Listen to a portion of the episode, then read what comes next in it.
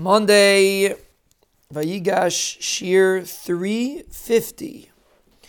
So, in the middle of the Daf Yomi Shiur today, we were talking about how the Rabbi Shalom has a response. The Gemara over there is discussing, it's really tomorrow's Daf for those that are following Daf Yomi.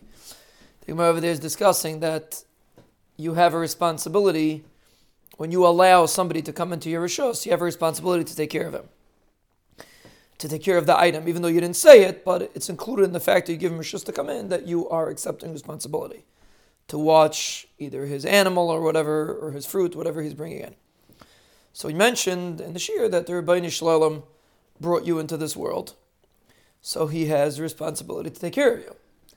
But that's only if you're not taking care of yourself, right? If you walk into somebody else's rishos and you say, listen, I can manage on my own, I'll take care of my cow on my own, then obviously the owner does not have responsibility to take care of the cow because you're taking care of it. So the Menachem is the same way.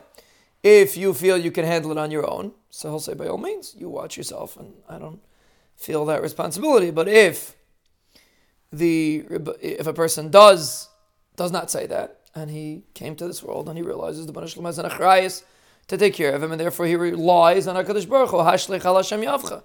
Then the Banishlam will take care of him. That's a word that we said this morning but about the Tafiyah So someone uh, asked that he doesn't necessarily feel that the Banishlam is taking care of him. So we stopped in the middle of the shiur and we asked him, "Is your heart pumping?" And he said, "He hope he doesn't know." I said, "Obviously it is, because else you would be like that Turkish guy that that's not here, not here anymore." I said, I asked him, "Are your kidneys working?" Baruch Hashem said, "Drive down next to Gourmet Glatt South and park your car next to the dialysis center and just watch people go in and out, and appreciate that Baruch Hashem your kidneys are working." So I gave, and we give other examples, but that's the point that a person has to appreciate. Someone came over to me today, told me there's a person that Rahman caught an infection, and he needs platelets. It's the Matthias, whatever he caught a terrible infection, like random out of the blue and they have to give him steroids in order that the, his body shouldn't fight off. The, they have to give him he needs no he needs a, transfusion of platelets, so they have to give him steroids that his body should shouldn't fight it off. They have to like stunt the immune system.